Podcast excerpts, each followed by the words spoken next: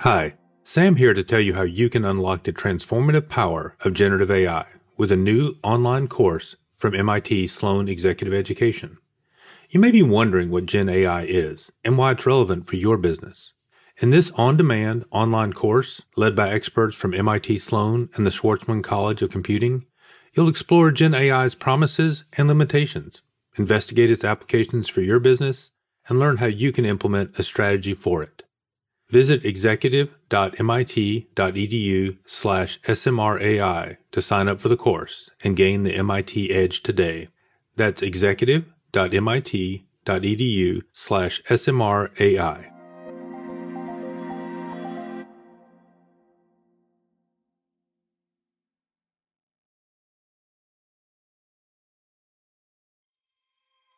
In AI projects, perfection is impossible.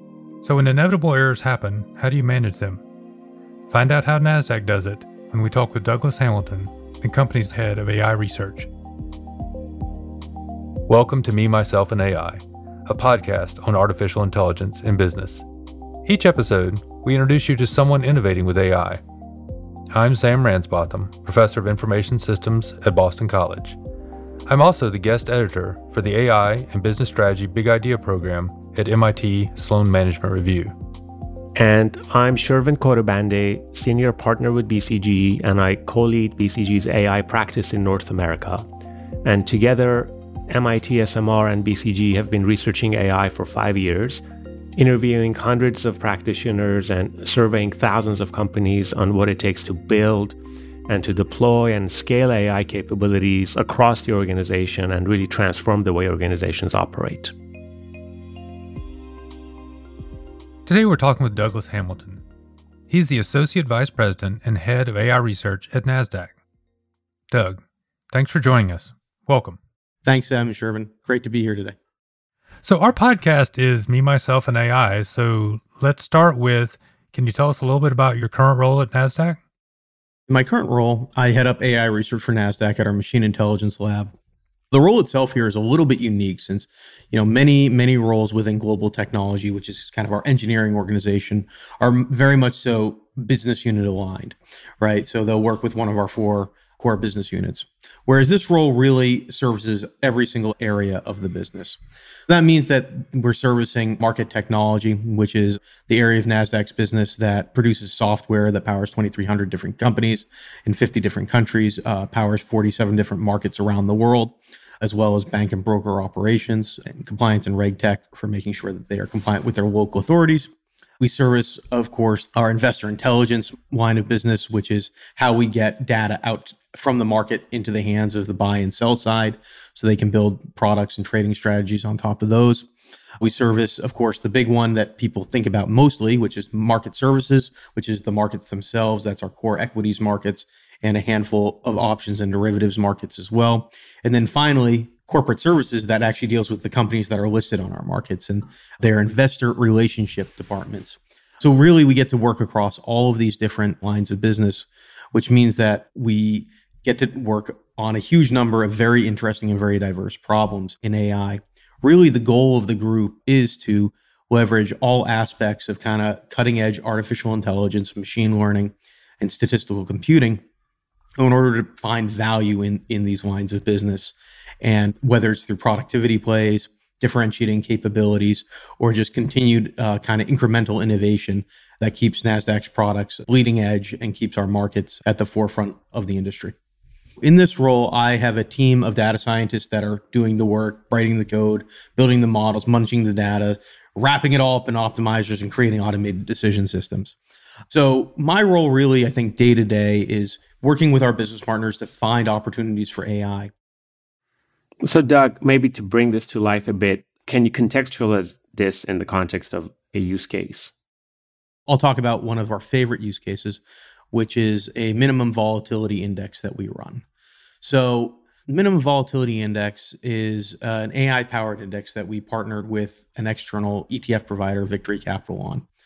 The goal of this index is to basically mimic NASDAQ's version of the Russell 2000. It's a large and mid cap index.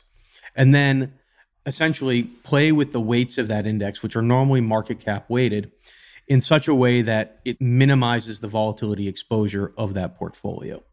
What made that project really difficult is that minimizing volatility is actually a fairly easy and straightforward problem if you want to treat it linearly. That is, you kind of look at a bunch of stocks, you look at their historical volatility performance, you pick a bunch of low volatility shares, you slap them together, boom, you get a low, pretty low volatility portfolio. And that's actually fairly straightforward to solve from using linear methods to solve it, numerical programming, et cetera. And you can wrap linear constraints around it to make sure that you're not deviating too much from the underlying portfolio. You're still capturing the general themes of it. You're not overexposing yourself to different industries. That's actually fairly easy to do. However, when this becomes really interesting is wouldn't it be cool if you found two stocks that worked against each other. So they could actually be quite volatile. But the portfolio, when mixed together, actually becomes less volatile than even two low volatility shares because they're constantly working against each other. That is, they have this nice contravariant action that kind of cancels each other out. So you can capture the median growth without the volatility exposure. That would be great. Now that becomes a nonlinear problem and it becomes a very noisy kind of almost non-convex problem at that point too but you still have all these constraints you need to wrap around it these are simulated annealing genetic algorithms, MCMC style optimizers. And those do also behave pretty well when we have soft constraints that kind of generally guide the solutions back into the feasibility zone. The problems they have is when you give them hard constraints. They don't like hard constraints, they break a lot. So, what we had to do is re architect a lot of these algorithms to be able to handle these hard constraints as well. What would be like a hard constraint? I'll give you an example of a soft constraint and a hard constraint. It would be really nice if you have a portfolio when you go to rebalance it, if its total turnover was less than 30%, let's say, because it gets really expensive to rebalance it otherwise. A hard constraint might be that no holding can vary by more than 2% between the optimized portfolio and the parent portfolio. So if the parent portfolio is 10% Microsoft, let's say, then the optimized portfolio has to be between 8 and 12% right? So that's an example of a hard constraint. If it's 7.9, we're in violation of the governing documents of the index and everybody gets into a lot of trouble. Got it. Got it. That's a good one. Okay, so you're saying hard and soft constraints together forms a, a tougher problem. A considerably tougher problem because these these algorithms deal well with nonlinearity, particularly these uh, kind of Monte Carlo Markov chain style algos do not deal well with those hard constraints where they must meet these criteria. And when you have, I think in that one we had 4,000 constraints, something like that, almost nothing meets them. So if you take kind of this hard culling approach, then you're left with no viable solutions to gain density around. So we had to spend a lot of time working with the team to figure out what the appropriate solution architecture should be, algorithmically, et cetera, to overcome that challenge, how we set up those experiments what sort of experiments we need to set up, how we test it, and of course, how we actually communicate to the client that the solution is better than what they currently have. Hi, Sam here to tell you how you can unlock the transformative power of generative AI with a new online course from MIT Sloan Executive Education. You may be wondering what Gen AI is and why it's relevant for your business. In this on demand online course, led by experts from MIT Sloan and the Schwarzman College of Computing, you'll explore Gen AI's promises and limitations, investigate its applications for your business, and learn how you can implement a strategy for it. Visit executive.mit.edu slash smrai to sign up for the course and gain the MIT edge today. That's executive.mit.edu slash smrai.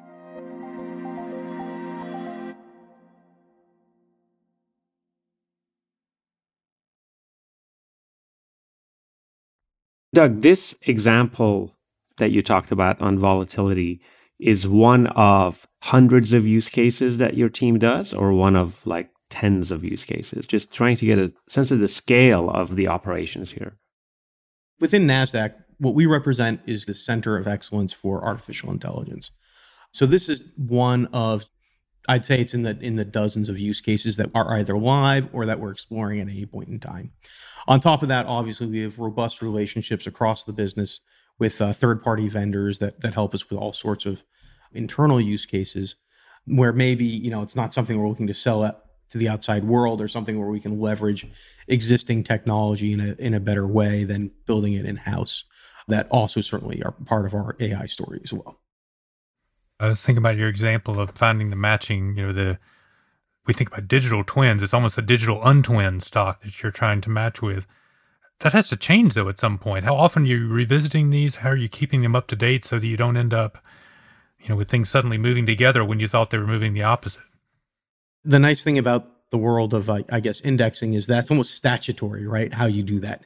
In that when we look at other models that we have in production, we usually do this in one of two ways. We usually do it either in an ad hoc way through telemetry, looking at model performance and looking for some sort of persistent degradation in performance, as well as, of course, having some sort of regular scheduled maintenance for many of our products. For indexes, we're basically told here's how often you rebalance and here's how often you're allowed to make the change. So in this case, you know, we rebalance twice a year. So every six months is when we go back and take a look. So let's switch a little bit to say, you know, how did you end up doing this? What in your background led you to be able to do all those things? I'm fortunate in that I got my first data science job in 2015 and I'll tell you how I ended up there. So my very first job was was in the Air Force. I was enlisted in the Air Force in an operational position as an electronics technician. I spent a lot of time shocking myself. It was um, not the most fun thing in the world, but, but you know, I was 22, so it was hard not to have fun. And what I realized, I, so I have kind of this exposure to an operational world and was able to gain some leadership experience early on uh, through that as well used the GI Bill to go go to school, University of Illinois, finished an undergraduate degree in math, was very convinced I wanted to go become a professional mathematician, you know, a professor. I had some great professors there that I was working with and was on the theoretical math track, you know, real analysis, topology, etc. And that was great until the summer before I graduated. I had this wonderful internship in an astronomy lab uh, where we were studying a star in the last phase of its life and it was going to have no earthly application whatsoever. And I was just kind of bored and realized I didn't want to be in academia.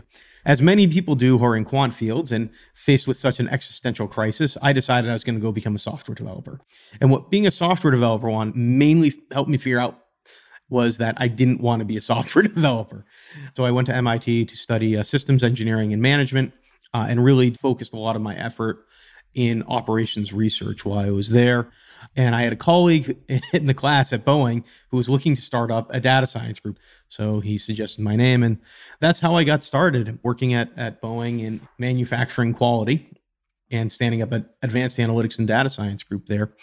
Worked there for a couple of years. Uh, and then, like many people who go and try to operate in the real world, became a little disillusioned by the real world and decided to retreat into the world of finance where I found NASDAQ, worked as a data scientist here for a few years before moving into a management position. I think that's kind of the story in a nutshell. So, Doug, from airplanes to financial markets, it seems like all of the examples you gave are where the stakes are quite high, right? Yes. I mean, the, the cost of being wrong or an error or a failure maybe not a catastrophic failure, but even that, I mean, like any kind of a error is quite high. So how do you manage that in the projects and in, in sort of the, the formalization of the projects? You know, I'm really glad you asked that because this is my opportunity to, to talk smack about academic AI a little while. Uh, so I'm going to start off doing that. Be careful. There's a professor here. So uh, yeah, actually, okay, okay. keep going. Sam, Sam, Sam, Sam would love that. Yeah, keep going. Really, I think it all starts with being more concerned about your error rather than your accuracy. One of the things I've been really disappointed about in academic AI over the last couple of years is that really it's it's related to kind of this AI ethics talk that we we have these days where uh, people were shocked to find out that when you build a model to let's say classify some things and you look at some minority cohort within the data that the model doesn't classify that all that well. And it's like, yeah, because that's oftentimes if you're not careful about it what models learn. And you're you're absolutely right, right? The stakes here are quite high. So what we want to be very conscious of is not just trying to get the high score, which when I read a lot of papers, it seems like we're in high score land rather than in utility land. Or even when I talk to entry level candidates, a lot of them talk about trying to get the high score through juicing the data rather than being kind of really careful about how they think about the modeling process. So they're very focused on the score, right? What's the accuracy? What's the accuracy? How do we get the accuracy higher? Well, let's get rid of the outliers. That'll make the accuracy higher. Well, turns out the outliers the only thing that matter. So what we are very concerned about, of course, is making sure our accuracy is very high, making sure our square scores, whatever, are very high, making sure that the metrics that are associated with business value are incredibly high. However, in order to make sure we're hedging our risks, what is as important, if not more important, is being keenly aware of the distribution of the error associated with your model. So, no matter what project we're working on, whether it's in our index space, whether it's in our corporate services space, whether it's in productivity and automation, or if it's in new capabilities, we want to make sure that our error is distributed very uniformly, or at least reasonably uniformly across all of the constituent groups that we might be unleashing this model on, making sure that if there are areas where it doesn't perform well, we have a good understanding of the calibrated interval of our models and systems so that when we're outside of that calibrated interval, frankly, at the very least, we can give somebody a warning to let them know that they're in the Wild West now and they should do this at their own risk, right? And maybe it's a little caveat emptor at that point, but at least you know. And really, I think those are the two most important things to help manage those risks are being eminently concerned about the distribution of your error and being really, really well aware about where your model works and where it doesn't. Then there's a number of other things that we we do to obvious that everybody does these days around PII, you know, protection and and making sure that there's a robust review process involved. Uh, more recently, we've been able to make sure that every single project we're working on has at least one other person on it, so that two people have to kind of agree that this is the best path forward and that these are the right numbers that are coming out. So you gave a very good series of examples about algorithmically and technically and mindset wise what are some of the steps that folks need to take to manage and understand the errors and sort of be ahead of them rather than being surprised by them. I mean, on one hand, so you have to have an eye towards the riskiness of it and how that could be managed. And on the other hand, you know, you talked about being sort of the center of excellence and the place within NASDAQ where state of the art in this space is being defined.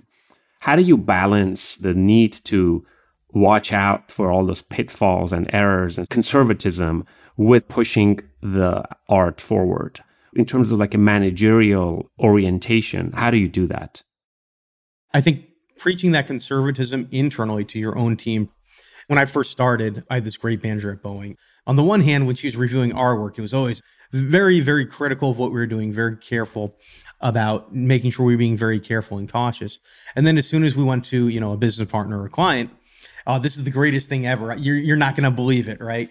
And I think that's a very important part of this. Those two angles of internal conservatism and external optimism are, are really very necessary to making sure that you don't just build high performing, risk averse AI systems, but also that you see rapid and robust maturation and adoption of the technology. Well, that ties back to you're talking about understanding the error distribution. You, you can't really get a hold of that unless you do understand that error distribution well. Shervin and I've been talking recently about it's come up a few times. He'll remember better than I have about just this whole idea of non-inferiority that the goal of perfection is just unattainable and if we set that out for any of these AI systems, then we're never going to adopt any of them. And the question is that, you know, like you say, it's a, a, balancing thing of how, how much off of that perfection do we accept? We certainly want improvements over humans, but we also want improvements over humans eventually. It doesn't have to be improvement right out of the gate if you think that there's some potential for that. So let me use that as a segue to ask my next question. So you've been in the AI business for some time. How do you think the state of the art is evolving or has evolved or is going to evolve in the years to come? Obviously, technically, it has been and it will, but I'm more interested in non technical aspects of that evolution. How do you see that? when I first got started, the big papers that came out were probably the GAN and ResNet, both came out actually about the same time. A lot of ways, to me, that represented kind of the pinnacle of technical achievement in AI. And obviously, there's been more since then. Obviously, we've done a lot. Obviously, a lot of things have been solved. But at that point, we kind of we kind of figured a lot of things out, and it opened the door to a lot of really good AI and machine learning solutions. When I look at the way the technology has progressed since then, I see it as a maturing ecosystem that enables business use. So, whether this is things like transfer learning to make sure that when we solve one problem, we can solve another problem, which is incredibly important for achieving economies of scale with AI groups, or it's things like AutoML that help to make everybody at least this kind of idea of a citizen data scientist where software engineers and analysts can do enough machine learning research or, or, machine learning work that they can prove something out before they bring it to a team like ours or or you know their software engineering team. I think these are the sorts of maturing technologies that we've seen come along that make machine learning much more usable in business cases. I think beyond that historically, what we've seen as kind of the the traditional business case for artificial intelligence have been all scale plays. I think these maturing technologies, uh, or these technologies that are allowing us to mature models, reuse them, and achieve economies of scale around the AI development cycle, as these get better and better, we're going to see more use cases open up for computers are good at it. And we've certainly seen it, you know, when we look at how uh, hedge funds and um, high frequency traders operate, they're all using machine learning all over the place because it's better for research purposes than ad hoc trial and error and ad hoc rules. By the same token, we've seen it in, in game playing machines for years. So the idea that we'll have more and more of these situations where computer is just better at it, I think we're going to see that more and more. Certainly, this is, I think, the thesis behind self driving cars, right? Mm-hmm. Driving is the thing that people do worst that we do most often. And provided that you can work out the edge cases, which is really hard, there's no reason why computers shouldn't be better at driving uh, than people are. I was going to ask you about what about those problems where computers alone or humans alone can't be as good, but the two of them together are far better than each of them on their own?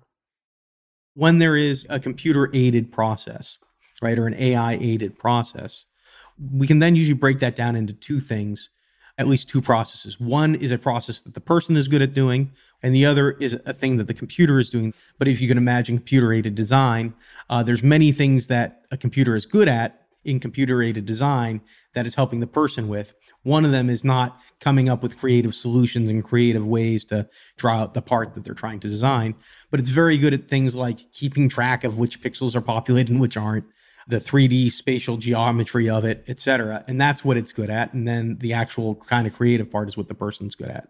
Maybe a person's not so good at generating new and novel designs for let's say furniture right maybe you're ikea and you want to use this to design new furniture so maybe people aren't particularly good at generating these things out of the blue but they're pretty good at looking at it and saying well hang on a second if you design the chair that way it's got a giant spike in the back and it's going to be very uncomfortable. So let's get rid of that and then let's try again. Right. So there's there's kind of this process of generating and fixing or generating and editing that we can break it down to and the computer might be better at generating and the person is better at editing for kind of these real world or these these latent requirements that are very difficult to encode. All right. Well, thanks for taking the time to talk with us and to learn about all that you in particular and NASDAQ are doing. Uh, we've heard about, for example, project selection, balancing risk, and, and how you pick those projects. We learned about how important understanding error is and all the different possible cases that you see for artificial intelligence. That's a that's a pretty healthy bit to cover in just one session. We appreciate your input on all those topics. Well, thanks, Sam. Thanks, Shervin. It's uh, been a pleasure speaking with you. Please join us next time. We'll talk with Paula Goldman, Chief Ethical and Humane Use Officer at Salesforce. Thanks for listening to Me, Myself, and AI. We believe, like you, that the conversation about AI implementation doesn't start and stop with this podcast. That's why we've created a group on LinkedIn specifically for listeners like you. It's called AI for Leaders.